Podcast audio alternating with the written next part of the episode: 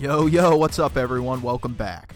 Pete Forsey, the podcast. We got episode nine here, and I'm going to begin in a little bit of a different way. I'm going to begin with a thank you for those that are listening, those that are listeners to the Talking Schmidt podcast, hosted by Daniel Schmidt, that are joining this podcast for the first time. First of all, thank you guys for clicking play. I think uh, I think we might have something here that you guys enjoy. A lot of sports talk. Um, I'd love to bend your ear and uh, talk some football, talk some baseball, whatever whatever else is going on. So I, I, I thank you for shifting over, and I also thank Daniel. Daniel, thank you for uh, directing people here, letting them know what I got going on. Um, I'm going to do the same here, a little cross pollination. For those of you that listen to this podcast, many of you probably know Daniel. Uh, for those that don't, he has a great podcast going. He's been doing it for a few years now, and he is an all encompassing podcast. He talks sports, obviously. He's from St. Louis, so he talks a lot of the local stuff Mizzou, Cardinals, Blues. He'll even go in on the NFL a little bit, even though he. Uh, well, he has some some overall thoughts on the NFL since uh, the Rams shifted from St. Louis to L.A. He also talks a lot of other stuff. He talks television. He talks hobbies. He's really just a storyteller when it's all said and done, and he's a good one. He's in a great setting right now. He is from St. Louis, but he's now in Chicago, and I cannot wait to hear what he has to say now, but also specifically in the summer because I, for any of you that have been to Chicago, there may not be a better summer city. And uh, yeah, he's going to be having stories uh, in abundance. So, Daniel, thank you for those that have shifted over. Thank you for uh, letting them know about it. And now let's get on to episode nine of the podcast. I'm going to kick things off with Missouri quarterback or former Missouri quarterback Drew Lock and his status in the NFL draft. This is probably something I should have hit earlier, much earlier once the end the end of the NFL season had uh, come to a close. But you know, with Kyler Murray and the Arizona Cardinals just providing us so much information, so many headlines, I had to hit on him first. However, there is a quarterback that I'm sure many of you listeners are interested in because you are Kansas City, St. Louis natives, and you're interested in Missouri quarterback Drew Lock. So uh, that's something I'm going to break down now how I think he will end up in the NFL, what I think his trajectory is, um, how I think he's going to fare out. Drew Lock, I've watched pretty much most of his games. Uh, Mizzou, Mizzou football this past year, I did not watch as much as I typically do. Um, just from a scheduling standpoint, I was busier. Uh, again, you already know I'm more of an NFL guy, but I have gone back and watched uh, a lot of his games now and seen how he's see how he fared in uh, 2018 under Derek Dooley. Uh, there were some adjustments. I think basically what Dooley ran for him was much more conducive for not only the college game but also his strengths. You know, the thing with Heupel was that he was just asking way too much of Drew Lock, putting way too much on his plate, asking him to make pretty much just way too many sophisticated throws that were big chunk explosive plays that were conducive maybe for the offense, but really just, you know, asking a kid to do too much that he's frankly not ready for. I think this was much better for Drew. Um, still played at a very high level, completed a lot of passes, threw a lot of touchdowns. However, at the NFL level, I don't really see Drew reaching that elite status that he's physically capable of doing, both talent and skill. And there's there's just been way too many times I've seen his deficiencies been aired out that have been on display. He's got a lot of good qualities. The guy has supreme arm strength. He's got a very easy release, very natural thrower of the football and he's definitely got some deep ball potency. He can throw some missiles, he can throw some darts that can wow you. Um, he keeps his eyes up. You know, I don't really see a guy who's scared in the pocket. He doesn't have great pocket awareness, but he definitely doesn't get uh, wide eyed, I don't think. Um, some of that has been he hasn't really been challenged too much in the pocket because they've been getting the ball out of his hands pretty quickly here, at least in 2018, pretty well. But too many of his weaknesses have showed up. And I'm going to refer you to a YouTube clip because I remember watching this game this past year in 2018. It was the Tennessee Mizzou game. Uh, Mizzou went on to win that game very handedly, but there was a play that I was sitting at home watching, and I said, "Man, everybody loves this play." Like the announcers, Gary Danielson, it was CBS, he was wowing over it, and I'm sure everybody else who was watching it said, "Wow, what a throw! Put it through a keyhole." The physical talents of Drew Lock on display. And I just sat there thinking, and this is me in a nutshell. Forsey doesn't like any fun, but all I could think about is how that throw, that wow of talent, is probably the worst thing that could have happened to him. It's the worst thing that could have happened to him that he executed the play because he didn't execute it correctly. At the NFL level, this play, I'm to give you the uh, to give you the YouTube time here so you can check it out. Again, this is just the Tennessee Mizzou game, 2018. I think the clip is it's about 10 minutes long. Uh, it's like Drew Lock highlights. But I remember watching this live. Go to YouTube 806 on the YouTube clock. It's 1036 on the game clock. In the throw, while it was completed and it was put through a tight window, what it does is just give you this illusion that Drew Lock, while he is talented and physically and skilled, he didn't make the throw correctly.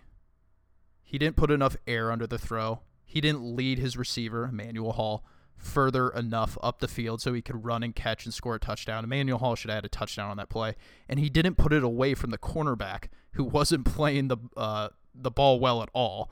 If he would have just turned around, threw his hand up, he would have knocked it away. Drew Lock didn't put the throw at the right trajectory. The plane of the throw was not correct. So while we look at that play, just you know on the surface there, we may say, "Wow, what a play!" Gosh, Drew Lock, how many people can do that? And the answer would be not many. But it's also not the right play. And I'm not going to get all up in arms over one throw, but it's stuff like that that I've seen over and over from Drew Lock that I think could be his detriment.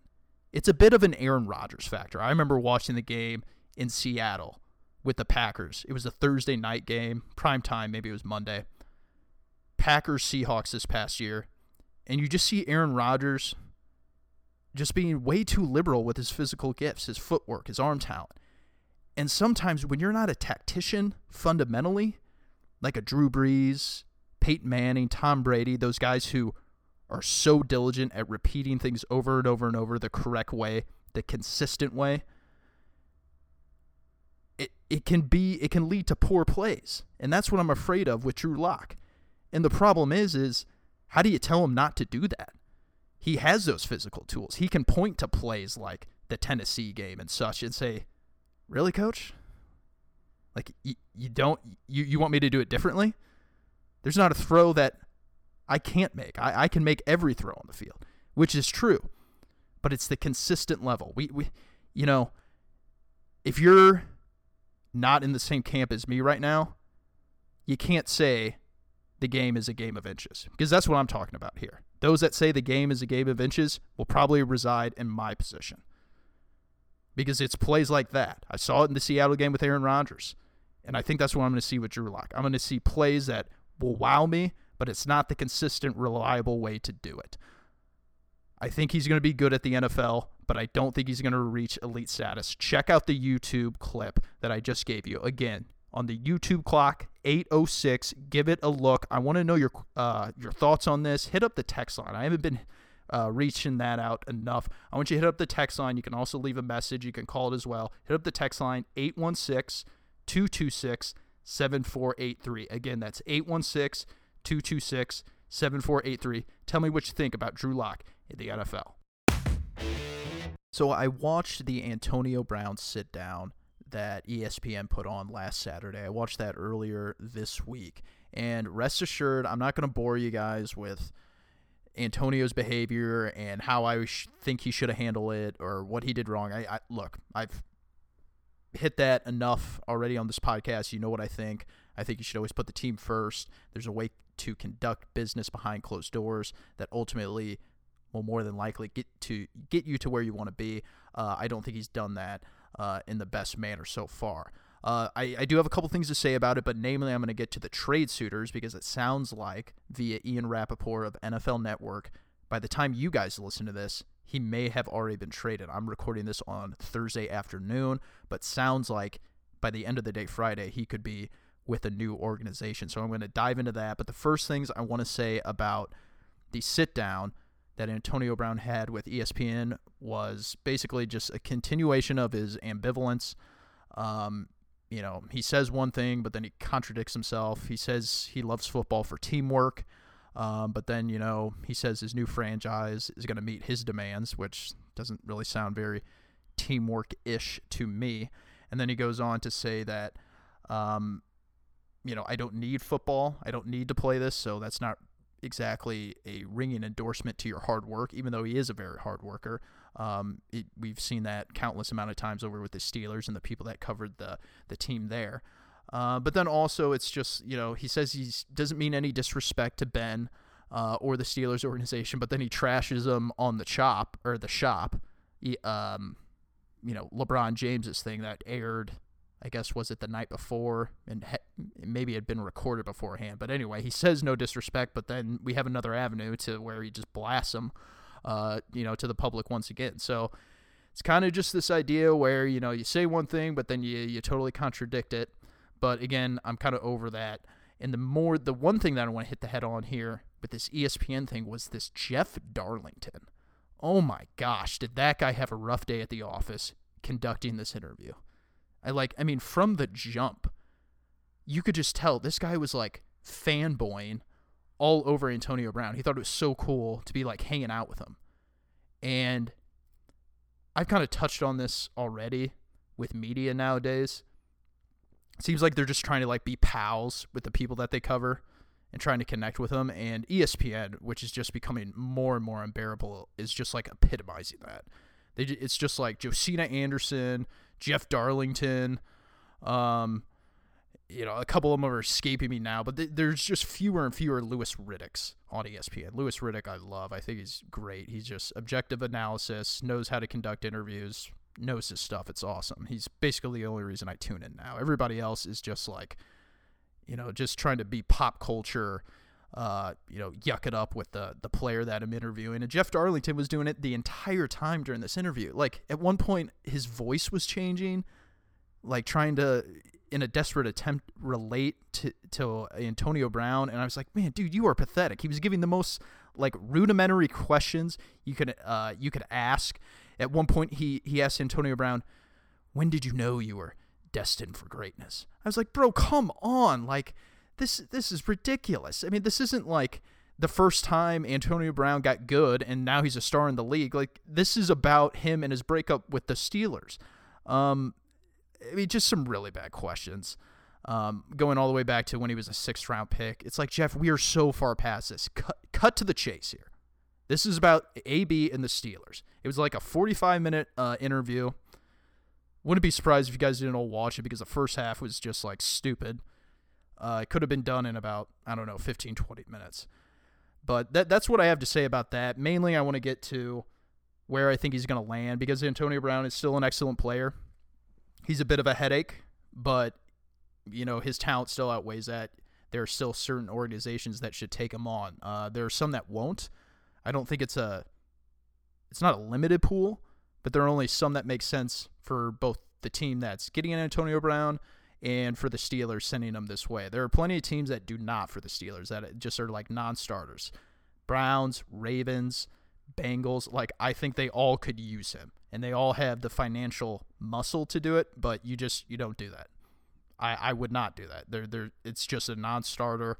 I don't know any scenario in which a return would be great enough for that.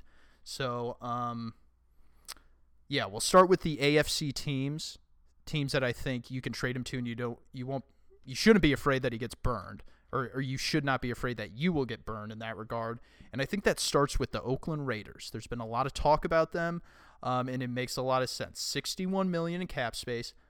I think Antonio is a Gruden grinder. I think he's a Gruden type of guy. He's a hard worker. Gruden wants someone that loves football, and now you got Antonio Brown saying he doesn't need football, but at its core, I think he does like football, and he practices very hard. That's always been something that's been reported. The only question now is with Antonio Brown, is he going to be willing to practice hurt? Because the whole thing with the Steelers breakup was that, hey, coach, I'm sore, and then Tomlin sent him home. So it's kind of like, well, do you practice hard only when it's on your terms and when you're feeling good? I don't know. I think though it's worth experimenting with the Raiders. They got the cap space, and Gruden has always been about bringing in guys that love football and that want to play uh, went to play hurt. So Antonio, he brings some question marks in that regard, but there, there's like conflicting evidence. You know, he, he works hard, uh, but then, you know, the breakup with the Steelers, maybe it was calculated. He says, yo, I'm sore. And uh, yeah, we know it from there. He didn't report in week 17. Next up, I think the Tennessee Titans. They should do, the Steelers should try and trade him to the Tennessee Titans. Okay, they got the cap space, forty-five million, and you will rest assured he will not be a factor for the Titans. Will there be some splash plays? Yeah. Will you get some notifications on your phone on Sunday about a huge touchdown pass from Mariota to AB that lands at about the I don't know 25 yard line and then AB rips it off the rest of the way? Yeah, you will see that.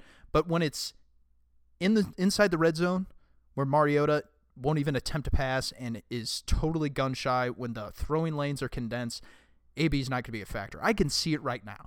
AB is going to be wide open in the end zone, and Mario is going to miss him. He's going to like scramble to the other side of the field. AB is going to throw his head back, and he's going to be MFing the guy all the way back to the sideline. I, you can rest assured he will not be a factor on the Titans. Marcus Mariota will take care of that.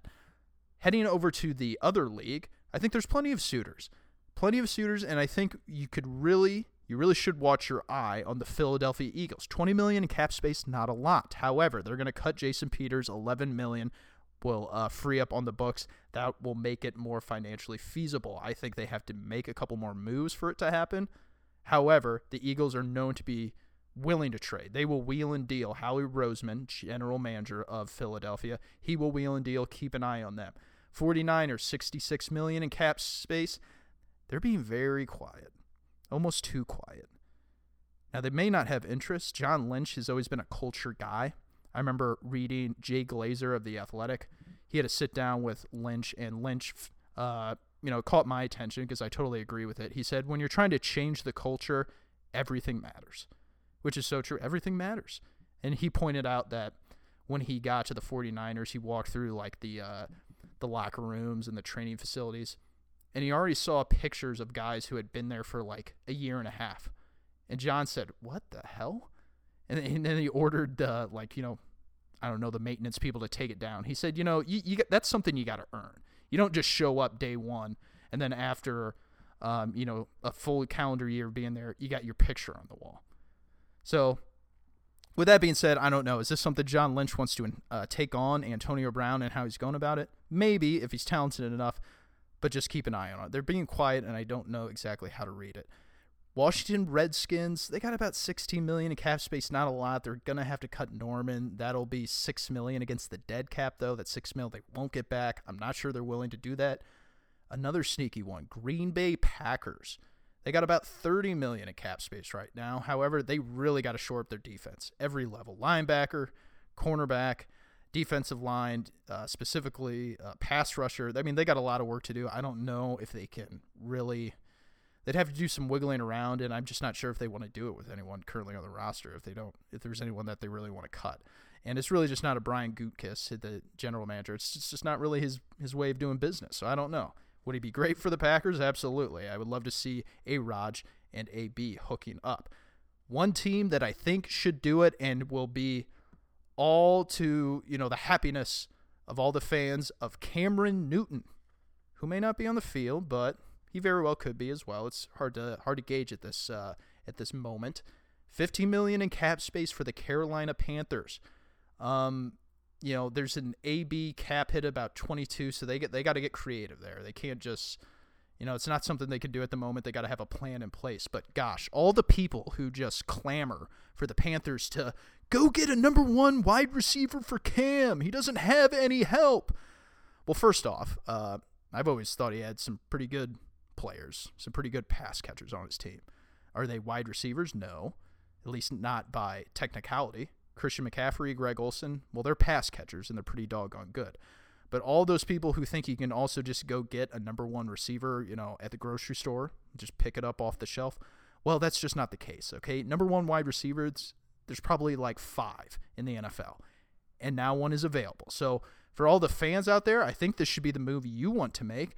And if the Panthers are as gung ho on this as their fans, they should make it too. You should make it work. I think maybe Kawann Short, a guy who kind of underperformed on his contract last year, you might explore seeing how you could get him off the books.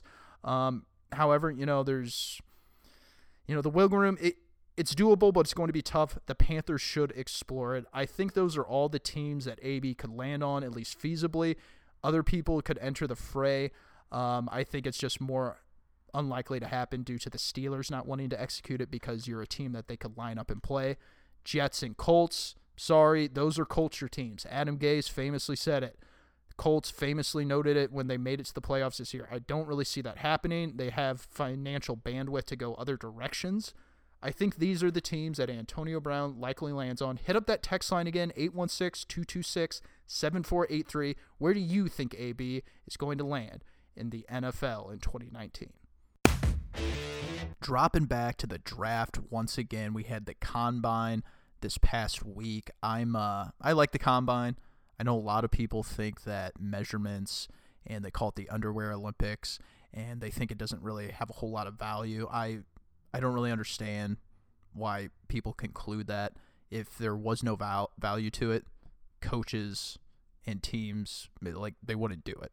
There is value to gaining these measurements because what it does is it allows you to uh, take things into account that maybe the tape doesn't allow you to do. So, with that being said, you know I, I don't watch the combine necessarily, um, just because when someone runs a 40 yard dash, I don't need to see it. I just need to know the time as far as the drills, there is some value to it, and I'll check in on those, but there's only so much you can really take away from someone going against air. Specifically, when the quarterbacks throw, it's I, I like I don't even care. I was watching this Dwayne Haskins guy, and he was just casually popping them in there, throwing slants to the to the pass catchers, and I was like, you know, I I, I got to see you on tape. You know, I, I don't care about just seeing you in a in a scripted uh, practice right there. However, there was a huge takeaway. The huge takeaway being Kyler Murray, which I've talked about Kyler Murray on this podcast quite a bit, more than I even really thought I would be. But big, big news after I uh, I landed. I was on an airplane and I was greeted to the news after hopping off the airplane that he measured it in at 5'10, 5 feet 10 inches, big, 207 pounds.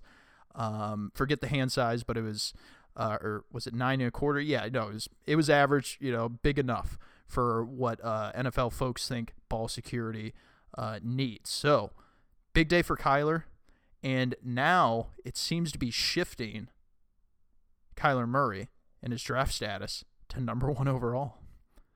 This Cardinals thing, a lot of people think a whole lot of smoke, and they believe it. There's a fire, and you know, I last week I talked about trade suitors if it were the case, just because it was interesting. But I'm not, you know, getting fooled into thinking that this is a done deal. I was with a friend this past weekend and we were talking about the whole thing and he said, "Oh yeah, man, it's a done deal. He's going number 1 overall. He's going to the Cardinals.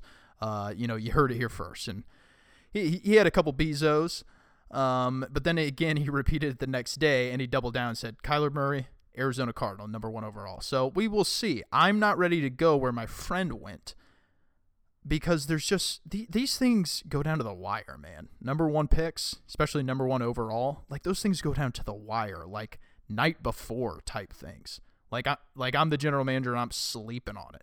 There's so many things to take into account that to think that at this moment the Cardinals know they're taking Kyler, no. I mean, just, just no. Like they drafted Rosen last year in the first round. They know he's very incomplete as far as a uh, a conclusion on him and what he is as a quarterback. But certainly, are they weighing? Are they weighing the idea of taking Kyler Murray? Yeah, because they got a coach in place that recruited him, knows how to tailor an offense to his strengths better than probably most that are currently in the NFL. So yeah, they're weighing it, but it is far, far from a done deal. And the tape is great, I think. However, there are some folks that are just, you know, speaking out on Kyler Murray and giving him a lot of praise. And I was listening to a podcast earlier this week, a former Eagles scout who worked with Brett Veach, and he mentioned how Brett Veach at the combine said that Kyler Murray makes Mahomes esque throws. And he was saying, this guy on the podcast, he was saying, well, if Brett Veach says that, you know, that's a pretty ringing endorsement. And Sean Payton would also, at the combine, say Kyler Murray's tape is, quote, too good. And my thing with this is you need to look at who's doing the talking here. Sean Payton, he has Drew, B- Drew Brees at quarterback, and Brett Veach, Patrick Mahomes. Guys, of course they're going to give him a ringing endorsement. If they were thinking about drafting him, they wouldn't be saying anything about him other than that good guy, good player, had a good college career, and that's it. If they were thinking about drafting him. But when you're not drafting a guy, there's no reason to knock him down. I mean, you, you can say whatever the hell you want about him. Yeah, you can you can say the tape is too good, man. Man, it's too good.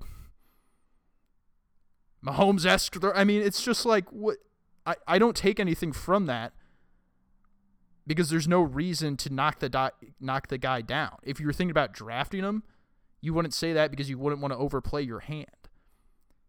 So let's just pump the brakes on Kyler Murray, both the idea that he's going number one overall, and also just the prospect in general.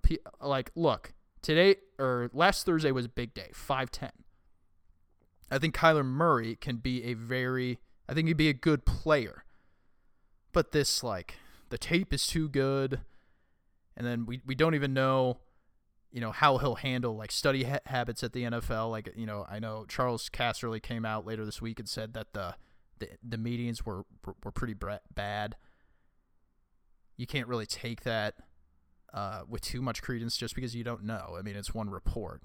Now the guy's been a general manager for for Super Bowl teams over with the Redskins. However, you just don't know. My point of all this is let's pump the brakes specifically on number one overall. Let's also pump the brakes on how good this guy is based off what other teams are saying because the two two of the glowing reviews from general managers and a head coach this week are from teams that don't need him. What the hell else are they going to say? Kyler Murray's going to have a good NFL career. I think 5'10 is plenty big due to his skill set. I think he can evade the pocket and make plenty of throws. But let's just pump the brakes on number one overall and what else is coming from the NFL Combine. Tape is too good. Give me a break, Sean. Sean, if the tape is too good, does that mean you're going to draft Kyler Murray? Thinking about moving up for him? Oh well, you know we we like Drew Brees. Think he's got a, a lot of great years left in him. Oh well, I guess the tape isn't that good then, is it, Sean? You you got to take a grain of salt. You got to always look at who's doing the talking. Um, I was just I was laughing over that. Five ten's a big deal for Kyler, but let's uh, pump the brakes here once again. And I will pump the brakes. I will move on. I go from the draft to the NFL, to the draft, back to the NFL, talking more free agency. Specifically, another Steeler, Le'Veon Bell. And I want to talk about, because I'm in Chiefs country here, I'm in the kingdom, as they call it. And there's been some reports, specifically Chris Jones, who I've met. He's a funny guy. He uh, he's with Antonio or no, Le'Veon Bell. They're down in Florida hanging out and posted a video and they're all like, you know, what if, man, what, you know, Chiefs, blah, blah, blah, yada, yada, yada, what they do on the internet. And there seems to be like a growing belief, like, man, this could happen. Le'Veon Bell could be a Chief, and gosh, can you imagine that offense? 80 to 74 the games would be in. It's just like, guys, Brett Veach, maybe he's thrown the idea out there, but when it's all said and done, this is not happening. This is not happening. The Chiefs have 9 million in cap space. Yes, they're cutting Justin Houston. That will free up 14 mil. They'll then have 23. However, there's about 9 million that needs to go to draft picks, and there's also a cornerback, safety, linebacker, and defensive tackle that need to be upgraded on the current roster. There are too many needs on the defensive side of the ball. And oh, by the way, you're losing your center, Mitch Morse. You got to pay Tyreek Hill. Maybe you can do it in a way that frees up cap space via signing bonus and then uh, lowers the uh, lowers the cap hit. Guys, this isn't happening. Running and, and let's not forget, Le'Veon Bell sat out the 2018 season. Why? Because the whole premise of him sitting out was that no team was meeting his demands, or excuse me, the Steelers weren't meeting his demands, and that he wasn't going to settle for anything less than his value. Do you think he's uh, think he's changing those plans now? I talked about it uh, on an earlier podcast. I think it's going to take like damn near 60 million up front to get this cat. Or excuse me, it's not 60 million up front, but over uh, over 3 years. He wants to quote sec- set records at the running back position. He thinks he's uh, Steph Curry changing the game. He also said if if uh, if a team doesn't meet those needs, he he'll just retire. He doesn't need football. Yeah, he said that before a playoff game back when he was a Steeler during the uh, during January 2018. Le'Veon's not going to be a Chief. Do I think Brett Veach has pondered the idea? Hey, can we make this work? Yeah, I think he's thrown it out there. It's not happening. It's not happening. How did the Chiefs miss out on the Super Bowl this past year? Granted, yes, they were in the AFC Championship game. I'm not going to knock the formula too much, but they missed out on it because they couldn't keep the Patriots off the field during the very first drive of the game. There's too much that needs to be done in other areas of the field. Stop slobbering over the idea of Le'Veon Bell. It's not happening. He'll be playing elsewhere next season. Additional news that hit me when I got off the plane last Thursday was that Bryce Harper is now a Philadelphia Philly. If you had listened to last week's podcast, you probably listened to it after the fact when Bryce signed. I thought that he was going to go to the San Francisco Giants. It sounded like that was picking up steam, and it sounded like they offered him a 12 year deal, and they were willing to go higher. However, at that point, the Phillies had put the better offer on the table. It was 330 million, 10 years, and or excuse me, 13 years, and Bryce Harper will be in Philadelphia through the age 39 season, barring a trade. There are no opt outs on the deal. And I immediately tweeted it out. I was sitting down to a meal in El Paso, Texas. Was sitting down to a nice uh, uh, Mexican meal, chips and salsa, few margaritas, and I was just thinking, you know, you know, good deal for Bryce. He's gonna be in Philadelphia. He has the largest free agent contract ever. Um, you know, obviously getting a ton of money, and it's good fit from a from a team standpoint. I remember when the reports came out that him and Kapler it didn't seem like a fit, at least in Bryce's eyes. That's what a couple of the reports said from Jon Heyman.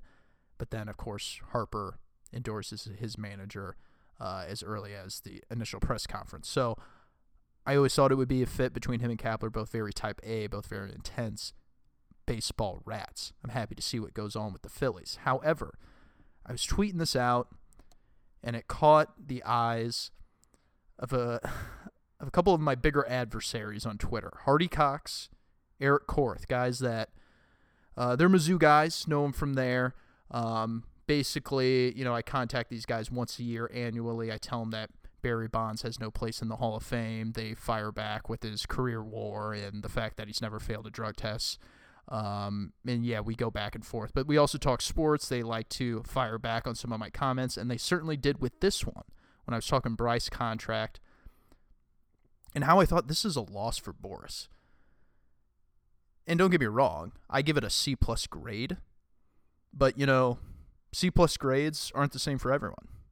You know, for the brainiac, a C plus on a test is not so good. A C plus for me in math and science and physics and all that crap, well, I, I would throw you know a a party for that.